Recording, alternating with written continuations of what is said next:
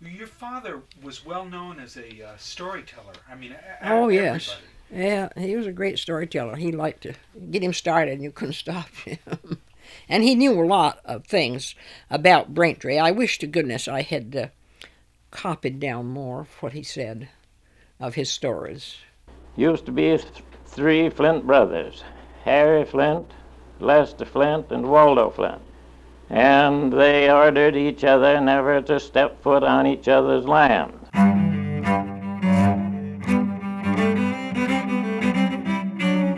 Hi, welcome to Vermont Untapped, a podcast from the Vermont Folklife Center that explores the state through the voices of its own residents. I'm Mary Wesley. It's June, a month when, among other things, people celebrate Father's Day. Following the occasion, this month we're introducing you to a father daughter pair who occupy a special place in the Vermont Folklife Center archives and collections. They are Perkins Flint, known to friends and family as Perk, and his daughter, Katharine Flint Duclos. Side note, she spelled her name with two A's. Both were lifelong residents of Braintree, a small town almost at the dead center of the state just north of Randolph. The Flint family goes way back in Braintree. Perk's great great great grandfather, William Flint, was among the town's founders. Maybe it was this personal tie to the place that gave rise to Perk's encyclopedic knowledge of the town's history. But his ability to share and impart this history went beyond reciting names and dates. Perkins was known as a storyteller, a yarn spinner, a raconteur. Through his stories, we hear his keen sense of observation, an appreciation for the human condition, and a no holds barred approach to telling life as he saw it in the microcosm of the town where he was born, lived, and eventually died. We have Perkins' daughter, Katharine, to thank for allowing us to hear some of his stories today. And Katharine was also a storyteller in her own right. In the 1960s, aware of the vast body of knowledge her father was carrying in his head, Katharine sat down and made several recordings with him. In the 70s, future VFC folklorist Greg Sharrow moved to Braintree and met Mrs. Duclos, as he always called her. They formed a fast friendship based on their mutual love of local history. When Greg came to work at the Folklife Center, he interviewed Katharine multiple times for many of our research projects, and she donated her reel to reel recordings of her father to our archive. After Katharine's death in 2010, her family passed along other materials. The Flint Duclos collection, consisting of Greg's interviews, Katharine's tapes, as well as photographs, letters, and diaries, is a gem in our archive. Because the collection is so rich, I'm sure we'll revisit Perkins and Katharine in future episodes of Vermont Untapped. Today, I just want you to get a good dose of their extraordinary voices and storytelling style. Something that's remarkable about these recordings is hearing the echoes of Perkins' stories in the ones that Katharine tells. She carries on the legacy of his tales and makes her own mark as one of the keepers of Braintree history. Here they are. When I was uh, born, my mother wasn't very well, and about 17 months afterwards, my sister was born. So mother wasn't able to take care of both of us. Of course, I had an older sister, so I went down to Bethel and lived with my aunt, her my mother's sister. And uh, when I was ten years old, my brother was born, and then I came home and stayed at home and took care of him. Mean, I became Dad's right hand man. I helped him down at the barn with all of the chores and milking and haying and I can load a hay and load a hay or unload it just as much as a man can. I I bet I could say I could go out and harness up a, a set of a double uh, big horses and, and hitch them up, just run an oxen.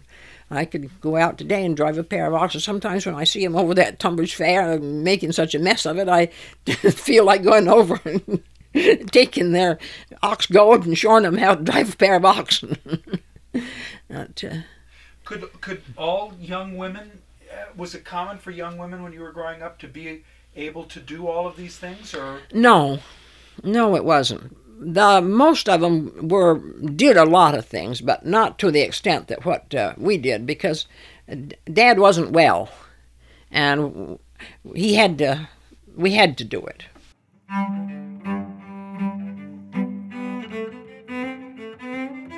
Uh, Dr. Stewart, he was the leading doctor in Randolph.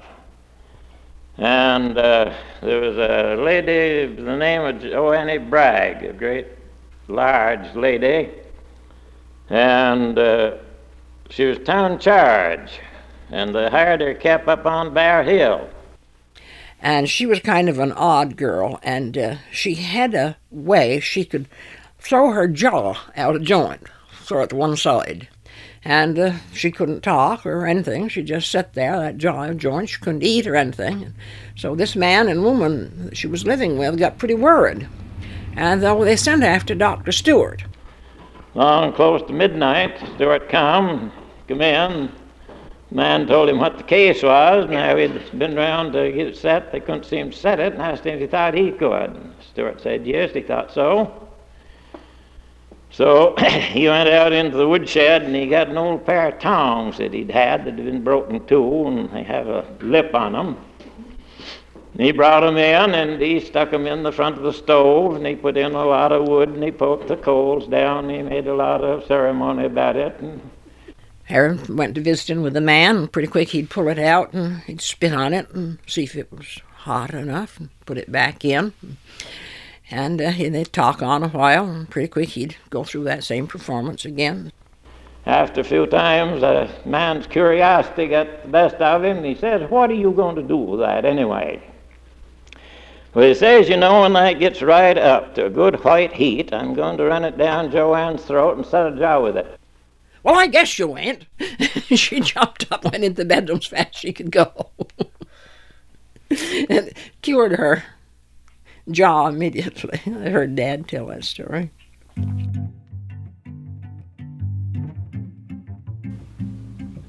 I wanted to go to the 4th of July over to East Braintree when I was 15 years old.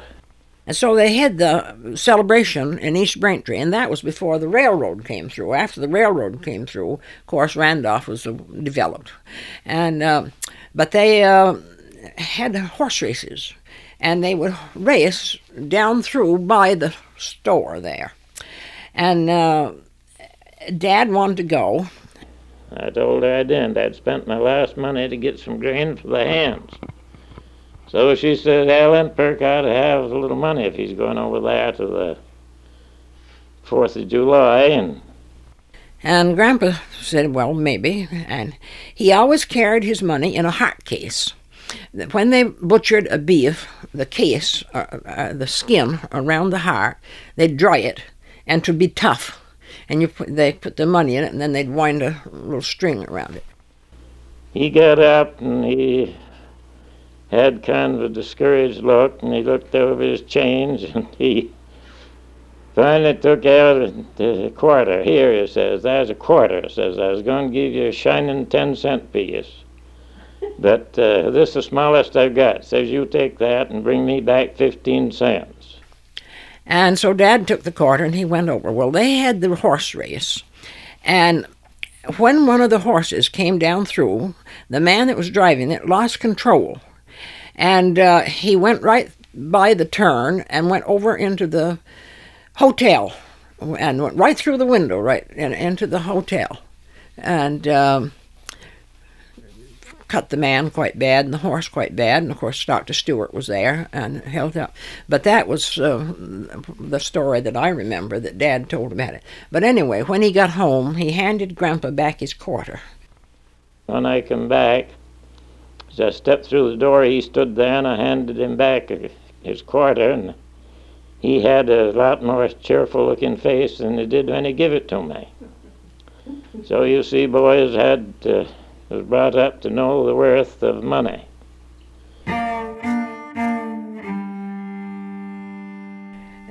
Come the night that it came for Halloween, we'd all go, the parents would come and they would all bring lanterns or lamps or something to light the schoolhouse because, of course, there was no lights there.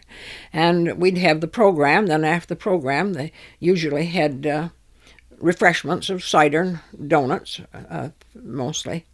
And uh, sometimes after that, we kids would go out Halloweening. Used to be three Flint brothers Harry Flint, Lester Flint, and Waldo Flint. and they ordered each other never to step foot on each other's land. Of course, all the neighbors knew about it, and some of the young folks at Halloween time took Lester's wheelbarrow that he was very choice of and wheeled it down into Waldo's mowing down below his barn, where when Lester went out in the morning, he could look right down and see it. Uh, Lester wouldn't go and get it off from Waldo's land. We knew that. Although that was what we did for, to be bad. Lester had to pay his nephew 50 cents to go get the wheelbarrow off from his brother's field. Well, Lester told me about it, and he says, you know, I wouldn't went down there after that wheelbarrow if I never had it. But during the day, his nephew, Harry Flint's boy, Francis, come down. He give him a quarter to go down and get the wheelbarrow and roll it up home.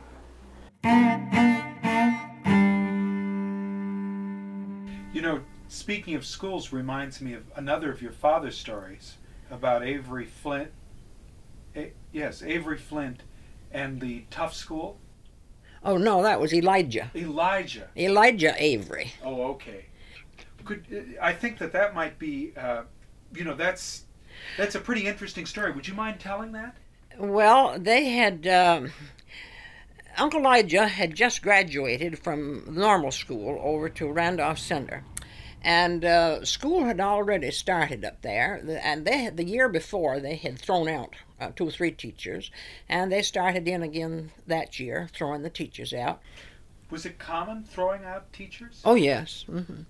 they couldn't hardly keep them. If you read some of the old records that I read when I was writing my history, quite often it would tell where they uh, a teacher had been thrown out, and they'd have to get a new one. Uh, the town report, the school report in the town report uh, are very interesting sometimes to the comments that they would make and things about teachers were were pretty bad.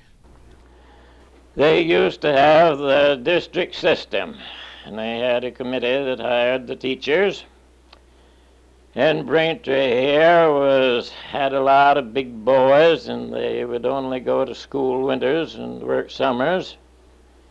And it was considered a rough school, roughest school in town up here, this Upper Branch School. Sam Batchelor was the committee. And uh, Sam Batchelor was the school director. And one night he came up home and he asked Uncle Elijah if he would uh, go ahead and try to teach that school. One night we was just eating supper, I can remember it well. Somebody rapped the door and they hollered and told him come in and Mr. Batchelor come in. And he told this story about the school and said he'd like to get somebody to go in there that could stay and wanted to know if Elijah would try it. Well, I just kind of thought it over, and he finally thought he would. So he went down in and started in school. And he taught the first day and got along very well. And the next day, the tug of war come. I remembered how it come out, but Will Campbell come to our place. He was agent to the Grimm Evaporators, and he was eating supper there one night, and he was one of the boys that went to school. And I'm going to tell the story just as he told it, as he told it in kind of an interesting way. He said he was one of the biggest boys. He was the second one down, but he was big enough to do anything the big boys said and help him out on lugging the teacher out. And there was a big boy, he was as big as Ledger was, named Homer Young. He was the chief of the crowd, told him what to do and everything, and they'd follow his instructions. And the second day, Homer done something, and Elijah told him he could stay until after school, and he'd like to see him. So when they went out at recess, the boys made their plans that when Elijah dismissed the school that Homer would get up and start to the rest, and they thought probably Elijah would try to stop him. They'd all take hold and help Homer and throw Elijah out. So he said that Elijah dismissed the school, and Homer got up and started to the rest, and Elijah got up and started, and they all started Homer, and says Elijah began to go right up through, and his old paws began to go each way, and says we went just like ninepins, end over end. And he said his old fist commenced to fly, and her dad tell. And the boys went one way and another, and he grabbed that boy and he put him down in his seat. And uh, he said that you everybody got into their seats right off. You could have heard a pin drop. And uh, he uh, told the rest of them they could go. And then he informed that boy that from now on he was going to straighten out and do as he ought to. And That uh, he didn't, there'd be more trouble. They any more trouble after that. They didn't throw him out. Elijah went back down to his desk and rang the bell and said school was dismissed and you may go with the rest, Homer. And says after that, says you could have heard a pin dropped in that schoolhouse any time that Elijah Flint said so. He taught the school, and a number of the boys have told me that I've talked to said they never went to school a term they learnt so much as they did that school going to Elijah. And when they get through end of school, they club together and get him a large book of poems with an alligator skin cover. A very handsome book and presented to Elijah.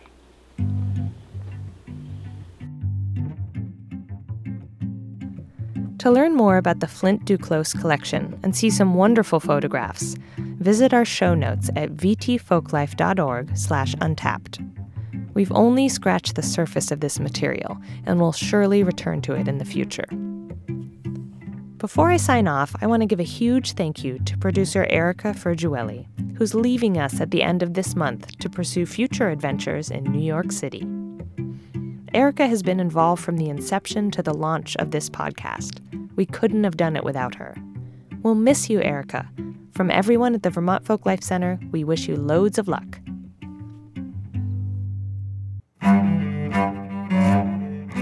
Episodes of Vermont Untapped are released monthly, so we'll see you in July.